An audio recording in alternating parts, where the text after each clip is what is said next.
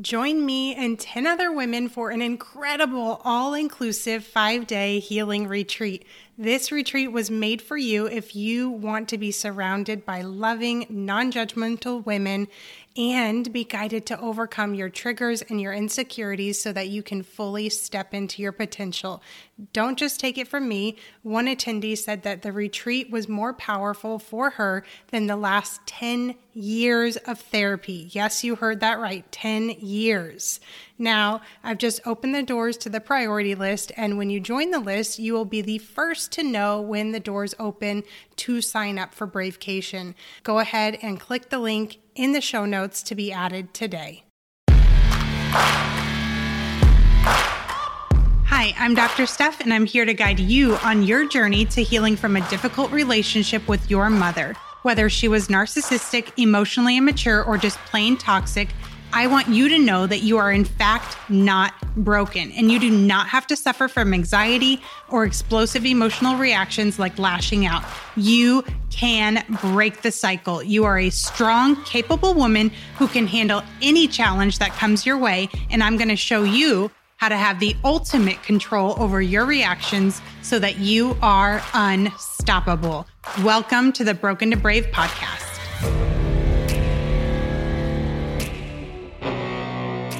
Welcome back.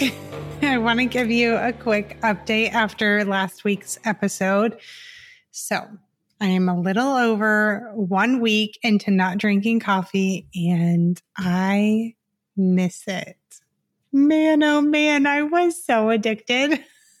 I miss it so much. Ah, but I don't know if you saw, but in my Instagram stories, I did a poll and I was just curious how many people have quit drinking coffee. Because I was like, you know, maybe, I don't know, maybe there's a decent number out there. Well, I was surprised and simultaneously impressed by how many of you had. 42% of you have quit drinking coffee. That's mind blowing. You're amazing. Okay. And then 30, 38% of you said, I am not interested in quitting because coffee equals joy. And I'm just here to say that I feel you. I get you. And life does not feel the same way right now. Not to be dramatic or anything. It's like, okay, seriously stuff, but seriously, it was, I guess, a lot for me, but it was a treat for me every day and I liked it. So, one of my one on one clients, she goes, You should try drinking tea. I've never been a tea drinker. And then she's like, It's like a warm hug rather than a jet engine. And I definitely love hugs. And I got to say, I got used to the jet engine. So. All right. Enough on that. Let's dive into the episode. If you are listening to this episode the week it was released and you live in the US, then happy Thanksgiving or happy Thanksgiving week um, I know that the holidays can bring about a wide variety of emotions, positive and not so positive.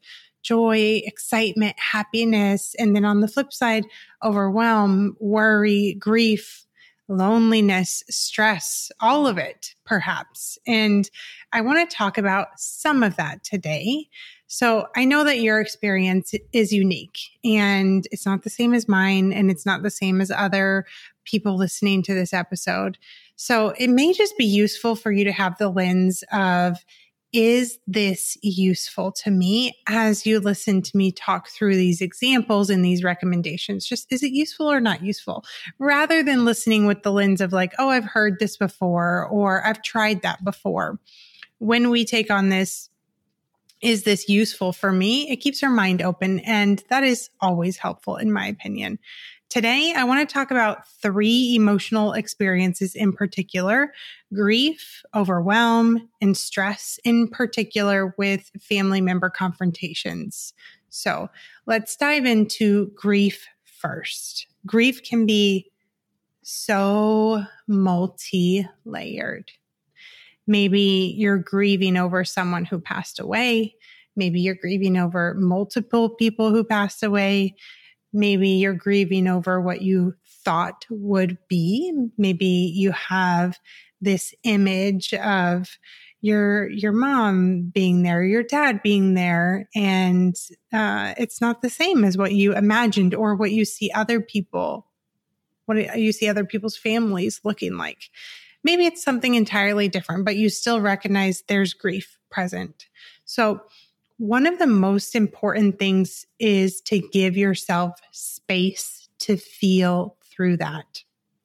And I am all for ditching any rules or perceived rules that exist. There's no timeline or limit in terms of how short or how long you're allowed to grieve. And this is probably not the first time you've heard that, but I just really want to reiterate that there is no timeline or limit in terms of how short or how long you are allowed to grieve.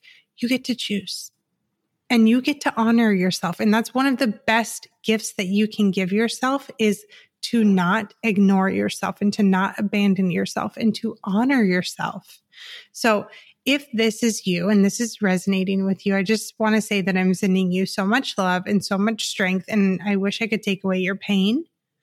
And I also want to share something else that may stretch your thinking a bit.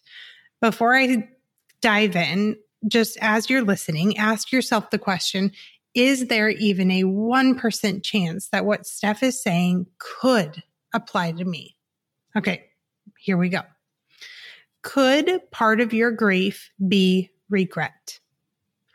Could part of your grief be a sign that there is an opportunity to forgive yourself? If you're thinking of like, okay, what the heck, Steph?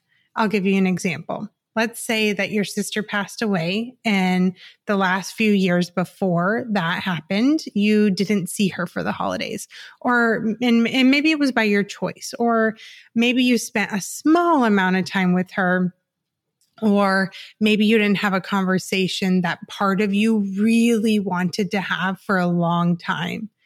Part of you that part of you in particular may be grieving what could have been different if a different decision was made, which makes sense. And to be completely honest, is a normal reaction.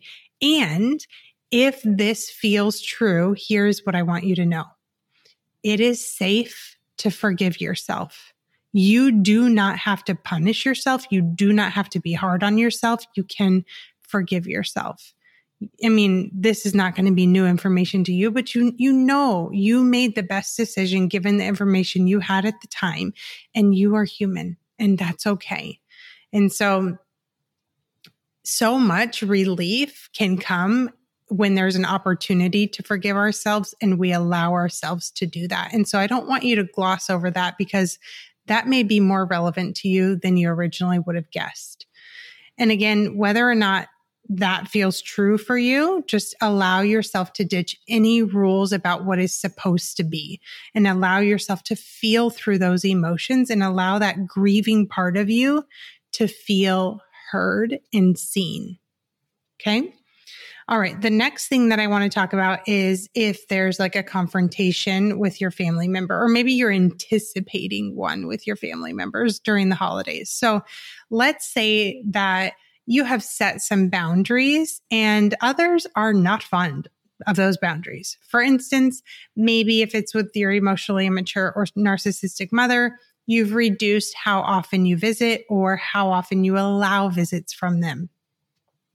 You are allowed to set boundaries for what works for you and your immediate family, and others are not always going to be happy with that. And while I'm sure that you know that, it can still feel challenging when there's a lot of pushback. So if you hear comments like, why are you not seeing us anymore? Why can't I come to visit more often? Why did you change your mind about visiting? I want to give you at least one useful tip here. When there have been a lot of issues in the relationship and there's a lot of strain, it can be pretty easy to set a boundary with zero explanation. And technically, boundaries don't need an explanation no is sufficient. And I assume you've heard that before. And at the same time, in certain circumstances, seeing the other person as human and seeing what is underneath their words can often create a shift. I'm not talking about a major shift here, but a subtle, helpful shift. So, what do I mean by this? For instance, let's say your emotionally immature mother is asking, Why can't I visit more often? What I see underneath that statement is hurt. I see sadness. I see feelings of rejection. Those are all feelings that we have all felt and we can all resonate with. And if I were speaking to her, I might say something like this If I were in your shoes, I think I would feel hurt. And then you could ask her, Does that feel true for you? And then keep going. My intention is not to hurt you. Now, don't say that if it's not true. Okay. I want you to speak honestly and openly. What I've noticed is that I don't show up as my best self when we're together when I feel triggered. And I don't want to show up in that way in front of my kids.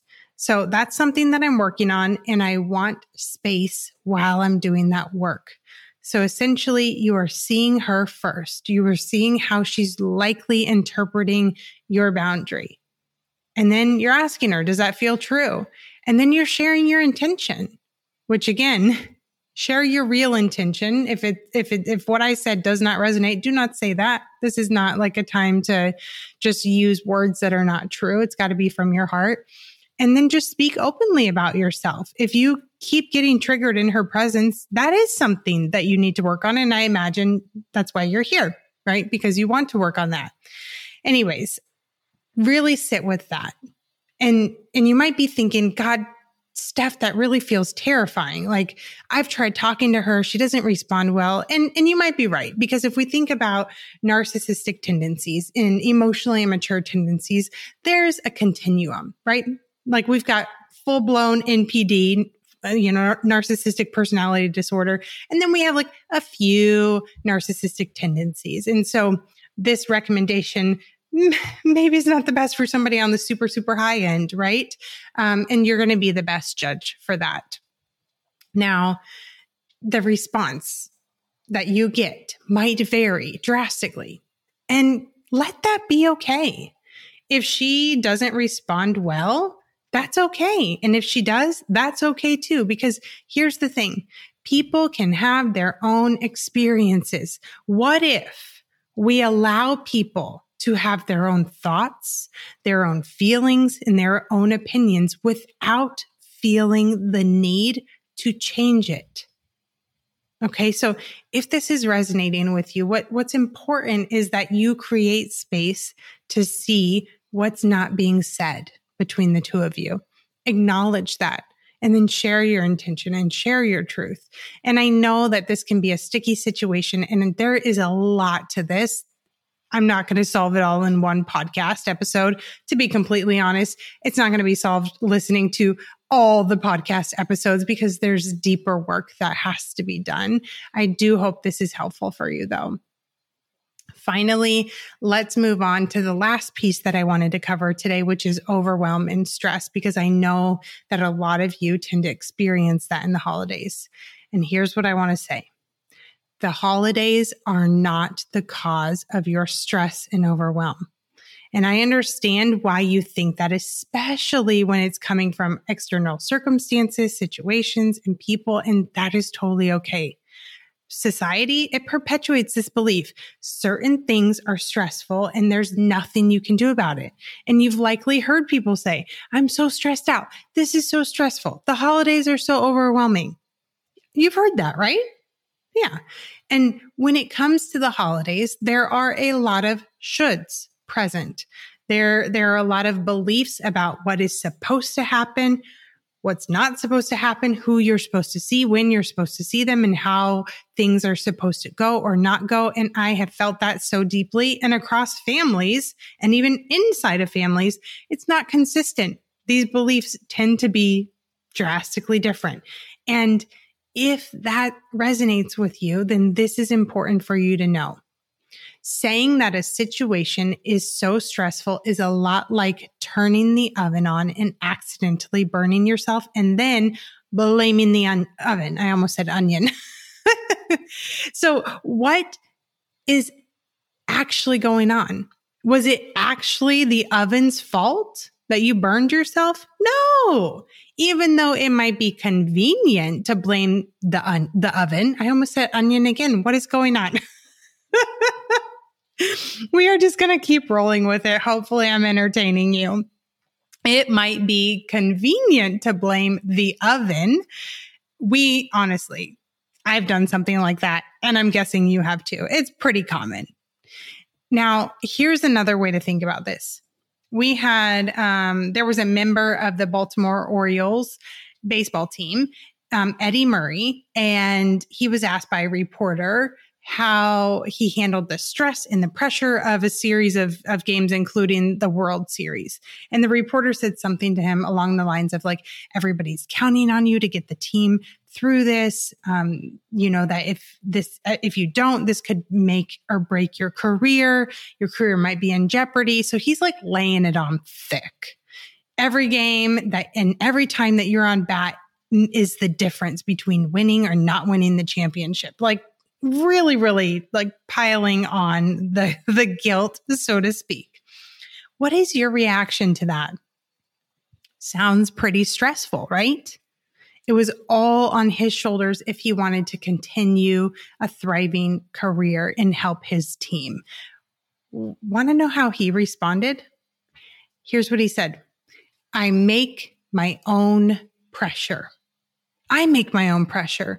When and where are you giving your power away to external situations and external circumstances? I want you to really sit with that. Where am I giving my power away? When it comes to stress, if you blame your external circumstances, you're doing the same thing that I mentioned with the oven, blaming the oven for burning you. And I know like that can feel hard.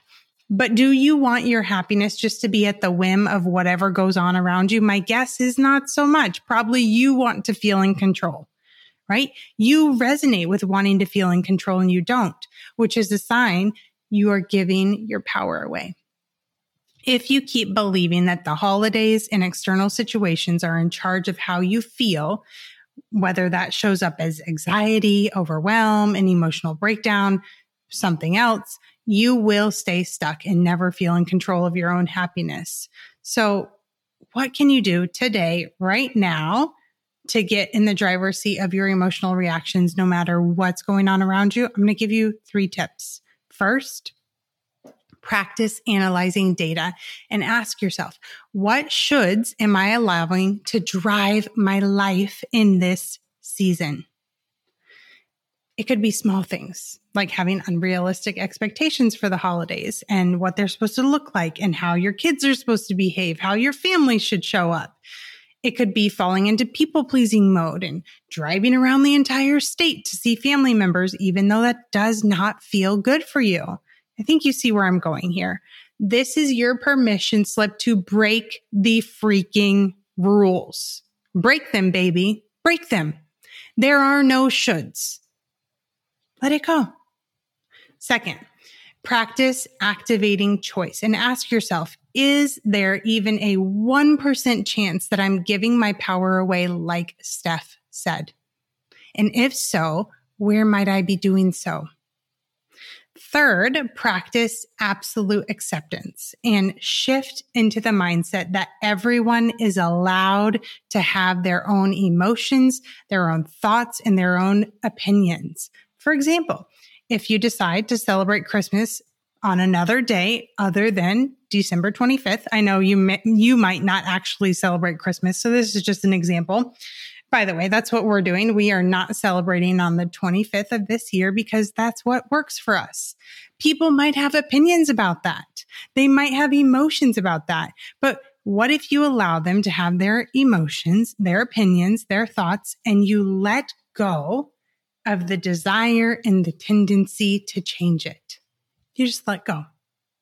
And if you're like, sounds nice, Steph, how do you do that? How do you let it go? That is what I work closely with clients on. Every single thing in this podcast is where we go deep to break these barriers that are getting in the way. And I know today we covered a lot of ground. So I really want you to take a few minutes think through okay, what is useful for me? What's not useful? And jot down a few things that you're going to start doing differently. Make that commitment to yourself. I want to thank you so much for being here. If you are enjoying this podcast, please take a few moment, moments to rate and review this show. Your ratings are what tell the platform to spread it to more women. And so I just appreciate you. I thank you in advance, and I hope you have a wonderful holiday season. Thank you for listening today. If you're ready to heal so that triggering situations no longer control you and so that you can feel empowered, brave, and thrive in any situation, DM me the word brave on Instagram and I'll send you a training where you will learn three of the most common mistakes driven women are making that are keeping them stuck in negative emotions and what you can do instead.